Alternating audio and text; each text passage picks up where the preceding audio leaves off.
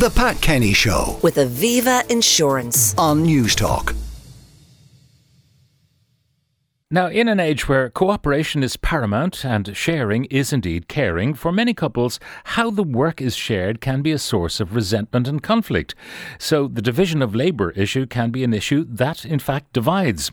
Now, we played this clip last week when we were featuring the career of Jennifer Aniston in our Inside Hollywood feature, but it really does illustrate the topic we're about to talk about now. You know, I don't like waking up to a dirty kitchen. cares? I care, all right? I care. I busted my ass all day cleaning this house and then cooking that meal, and I worked today. It would be nice if you said thank you and helped me with the dishes. Fine. I'll help you do the damn dishes. Oh, come on. You know what? No, that's see, that's not what I want. You just said that you want me to help you do the dishes. I want you to want to do the dishes. Why would I want to do dishes? Why? See, that's my whole point. Let me see if I'm following this, okay? Are you telling me that you're upset because I don't have a strong desire to clean dishes? No, I'm upset because you don't have a strong desire to offer to do the dishes. I just did. After I asked you. Jesus, Brooke, you're acting crazy again. Don't you call me crazy. I am not crazy. I didn't call you crazy. I didn't did. call you crazy. No, I didn't. I said you're acting crazy. You know what, Gary? I asked you to do one thing today, one very simple thing to bring me 12 lemons, and you brought me God three. damn it. If I knew that it was going to be this much trouble, I would have brought home 24 lemons. Even 100 lemons. I know what I wish? I wish everyone that was at that goddamn table had their own little private bag of lemons. Gary, Honest it's not to about the lemons. Well, that's all you're talking about. I'm just saying it's, it'd be nice if you did things that I asked. It would be even nicer if you did things without me having to ask you. Jennifer Aniston and Vince Vaughn from The Breakup. Well, joining me to talk about uh, the division of labour and how it can, well, maybe unite but often divide, is uh, the clinical psychologist and president of the Psychological Society of Ireland, Anne Kehoe. Anne, good morning and welcome. Good morning, Pat. You were smiling uh, ruefully, maybe, when you heard that clip from from that movie. Um, is this a, a big issue now, particularly when most couples, both parts, are working? It is, Pat. I think a lot of people listening to that clip will resonate with parts of it in the division of labour in their own homes and in and feelings that can build up over time. Um, so I think we have moved from, you know, many years ago when maybe the division of labour was more obvious, if you like, or where women had a certain role, men had a different role, um, to families now where both parents are working, sometimes full time. And that leaves the tasks that would have maybe traditionally been seen as uh, stay home parents' tasks for um, debate and decision over who takes them on. Um, are there stereotypes here? Uh, I mean, you, you will talk about the, the doer and the follower. What does the doer do, and how does the follower follow? Well, there are stereotypes in the sense that there tends to be in a pairing sometimes one possible leader or doer or someone who sort of sets the tone um, of pace and of activity and of the tasks. And then a follower, maybe he takes the direction and does the tasks they're told to do or is less involved in the planning and organising piece of it, if you like. th- that doesn't mean that the labour is unequally divided. It's just that one person is calling the shots. Possibly, yeah. And it doesn't it doesn't necessarily have to be divided 50-50 either. It's really about the tasks that people take on. Um, one of the, the most important things is really to play to people's strengths. So, you know, to do the tasks that, that you are happy and willing to do that don't build up that resentment that we've seen in that clip. Now, uh, how do you manage the division of labour um, when you know things change? Someone uh, decides we'll start a family, and they do start a family. They have one child in creche or whatever. The child's got to be dropped off and picked up, and then there's nappies, and then there's bedtime, and then there's da da da da da. Meanwhile, all the other stuff has got to be done as well. So that can begin a new conversation that didn't exist when they're just two happy couple singletons enjoying life. Indeed, I suppose across the time of relationship, um, there are many seismic shifts or times of massive change. So, if you like, the kind of patterns that people have built up are all up for renegotiation when the load massively increases. So, they are they can be turbulent times where.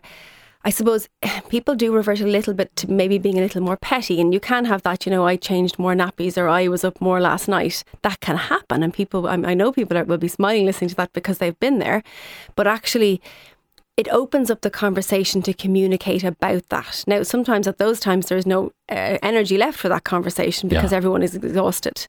But th- the things do have to be renegotiated over who does what. Now, you talk about being respectful to each other, but we heard from Vince Vaughn and Jennifer Aniston there that they'd reached the end of the line, really, the end of their rope. Yeah, and that, and that movie's particularly poignant about the kind of a breakdown of a relationship, but it does highlight those elements that happen sometimes quite often in relationships where one partner takes on certain kinds of tasks and, and is left with all of them. And then what you find is maybe that person is away for a night or a weekend and the other person realizes, hey, I can't work the washing machine or I don't know where I'm supposed to drop the kids or I don't know, um, you know, how to mow the grass. Um, that can happen. Brian O'Driscoll famously brought home the wrong dog from the vets. Gosh, well, that that's uh, that's interesting. But yeah, I mean, it can happen that people. And when you notice that, so if you notice resentment building up, it, that's the, the time. Or if you find yourself at home not knowing how to do something, then it's probably time to notice, hey, there's something happening here. Um, th- there used to be the old gag that uh, you know who makes the big decisions and who makes the small decisions in the family, and the guy says, "Well, my wife makes the small decisions, like where the kids are going to go to school and where we're going to go on holiday and what kind of car we're going to have, and etc. etc." And uh, he was like, "Well, what decisions do you make?" Well, he said, I decide whether maybe the U.S. should invade Iraq, you know that kind of thing. That the man is above all these petty uh, things. That day is gone. I hope. Yes, most certainly. And I think, but but it is a good idea to have a look at who makes the decisions. So what you'll often find is that one person becomes the decision maker, and then in times of tiredness, they become the default decision maker. So it's really around that person relinquishing maybe a lot of that control or some of that control to let the other person decide something. And it mightn't always go well. If someone does suddenly use the washing machine for the first time, they may put a red sock in with the whites. But actually, people need to learn from their mistakes. They need autonomy to kind of grow within that. Hard to forgive the white silk shirt that's now red. Yes, but if people don't try, they don't learn. So the, the negotiation has to be ongoing. Um, What about actually listing the tasks? I mean, there are some routine tasks that are very obvious. The bins go out on a certain day every second week, or whatever it might be, uh, and you know that has to be done. However, maybe the full extent of the household chores are not realised by the offending party. indeed, there are a lot of kind of invisible chores in our lives now. Time spent maybe arranging play dates or getting presents for birthday parties or just scheduling things. And those tasks kind of go unnoticed because they often happen maybe if you're waiting for an appointment or if you're, you know, just relaxing in the evening while something's on. But actually, they do carry a cognitive load or a weight of decision making. So, Pat, you're right. That idea of making a long, extensive list of every task. And I suppose in times of, you know, when everyone's getting on, looking at who does what. The, the idea is not to wait until it's a big drama like Jennifer and Vince Vaughn have had in that scene. Hmm. Is, is to kind of negotiate them in advance. And you know when times are changing have a rethink about that. You know if you are suddenly maybe someone was sick or you had to care for somebody everything will have to be renegotiated. Yeah, um, people will make up their lists, of course, and uh, I mean, I'm presuming there's a, uh, if not a hot war, a cold war going on when this happens. So someone will make up a very long list, which includes, for example, emptying the vacuum cleaner. Which is a very, relatively speaking, occasional thing to do. Whereas changing the nappy is a much more common and routine and frequent thing to do, uh, but yet it's only one item on the list. Indeed, but you may have people in households who don't know how to empty the Hoover. So actually, it's quite important that the other person handles that. Or you might have kind of similar tasks that, that appear to take a short space of time, like emptying the bins, but if they go wrong, they're a disaster. So, so really, it's people have to play to their strengths, and they have to. I think your idea with the list is a great one because it's really about. Um, understanding what a house needs to run, what are the micro tasks like emptying the Hoover. You can't Hoover unless it's emptied. And then who does handle that? Does the other person even know how to do that if they had to? And it's an icky old job. So sometimes I think a little bit of credit has to be given for the ickier jobs. Um, oh, you mean like you might one icky job might be worth uh, three not so icky jobs. Possibly. It depends on the negotiations, but yeah, of course. Um, that clip, says Ed, wasn't about the division of labour. It was about the fact that women always expect men to be mind readers instead of just telling them what they want. Remember that movie, What Do. Women Want? I don't know. an- but, uh, anyway, but th- that's the point that he would have done it had he kind of realized, but he didn't anticipate that that's what she wanted him to do. And it, and it does sound like there's a lot of other communications also happening at that time in that argument. So that can happen when couples have an argument. Is that that um, there's lots of different things happening. So it's easy for us to listen into that and pick out the various strands. But there's other things happening clearly around the jobs and the chores in that house too. So I think yes, communication is key. And you know sometimes people will give instructions that aren't very clear, and then we're going to have problems. Yeah, you you know that uh, old thing. How many people does it take to change a light bulb? You know, and the the, the line was, how many people does it take to change an Irish mother's light bulb? None.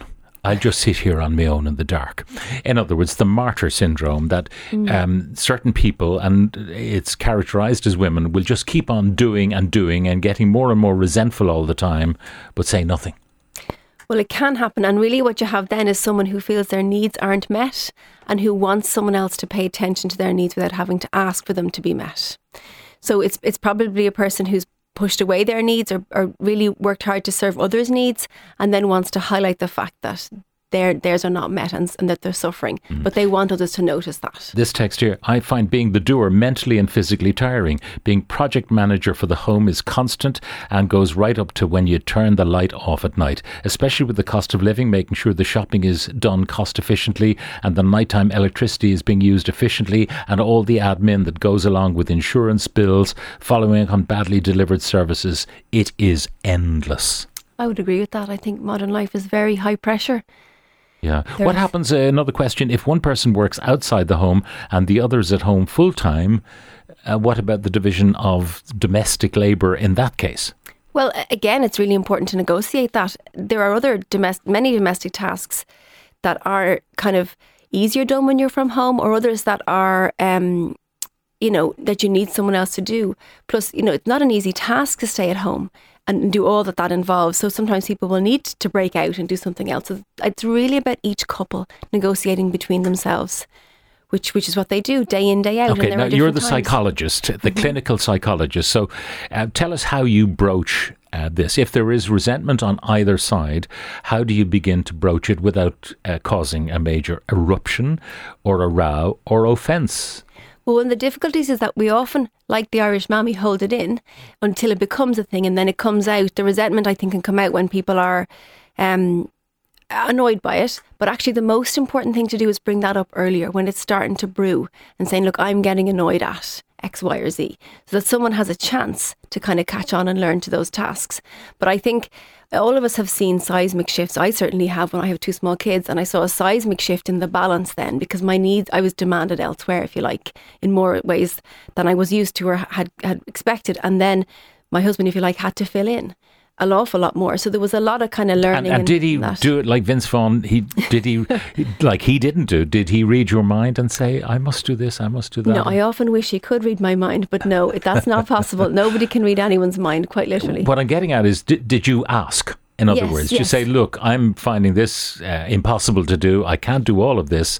Would you mind giving me a dig out?" Because if it's asked in that way, that might be fine. If, on the other hand, it is shouting and roaring and screaming and all of that, I can't handle this. Ah, da, da, da, da, you're useless. Da, da, da, da, da. Yeah, I mean, sometimes it can't, like, eh, we can hear from what you're saying there, Pat, that it can get to very toxic levels. But the trick is to ask when you when you know you need it. But I don't think that's perfect at any house. Certainly when you're under pressure with, with new situations, say you had new babies, the demands are changing so quickly that there will be sometimes an old, you know, I wish you'd done X, Y, or Z. But but I I don't think it's not that couples should never argue because arguing really is a space to communicate your needs. It's really the level of where that gets to. Can those needs be heard within that? Can you be clear about that? The idea that someone can read our minds is we all know is impossible. But actually if we can ask for that in advance Yeah. or flag it before it gets really toxic. Uh, another one commenting on the comment from Ed about uh, reading women's minds. That comment about mind reading shows that that man clearly misses the issue completely. They are supposed to be equal partners, and one should not have to tell the other what needs to be done. Is he a child? Yeah, I, I would also think though that, that people have different ideas in the definition of clean. In couples, and people have different ideas of the definition of when, when something should be done. And that's based on our own histories. If you like, you know, we all grew up generally in houses where jobs get done, and we're watching whoever's parenting us do those jobs and assigning those roles to either sometimes gender You, you know, I know I'm not sure this ever happened, but it's always said that mothers used to say to their kids going out, "Make sure you've clean underwear in case you're knocked down and you end up in the hospital." and I always thought that was ludicrous because the last thing on your mind when you're lying on a hospital bed with on a ventilator or whatever is whether you've clean underwear or not. But that idea that the house has got to be so impeccably spotless just in case a visitor knocks on the door. Yeah, and I think a lot of us, like people, are concerned about what others think of them, and they sort of feel judged. If I mean, uh, there is this idea of cleaning up your house because someone's coming over, and that's the sort of time that things look spick and span, but actually the rest of the time you live in it like it's lived in. Yeah. So there is an idea. But isn't of that the problem? On that. when you go to see someone else's house, it's always perfect, Mm. and you think, "Oh, they they are so clean and so tidy," and you don't realize they've spent the day trying to put order on the chaos. Indeed, and I think things move, move on. I think You can see people posting more real, if you like, images of their lives and etc. these days than they would have maybe a couple of years ago. But it is so important to like within a relationship check who has the the, the standard. Is it reasonable? Is it feasible? Is it manageable? And also, if you're having problems, if you're finding it too, do ask for help. Yeah. Don't expect, you know, the mind to be read. Just No. ask for help. and try and do that in times of you know, neutral times, not when you're absolutely exhausted and really it's about to start something and you kind of know that's coming. You know, you can be clear when in the, in the good times and bring something up then. Well, it uh, is a very interesting topic and it has greatly uh, uh, entertained our listeners, if, if nothing else. But thank you very much uh, for joining us. Anne Kehoe, who's clinical psychologist and president of the Psychological Society of Ireland. The Pat Kenny Show. with Aviva Insurance. Weekdays at 9 a.m. on Newstalk.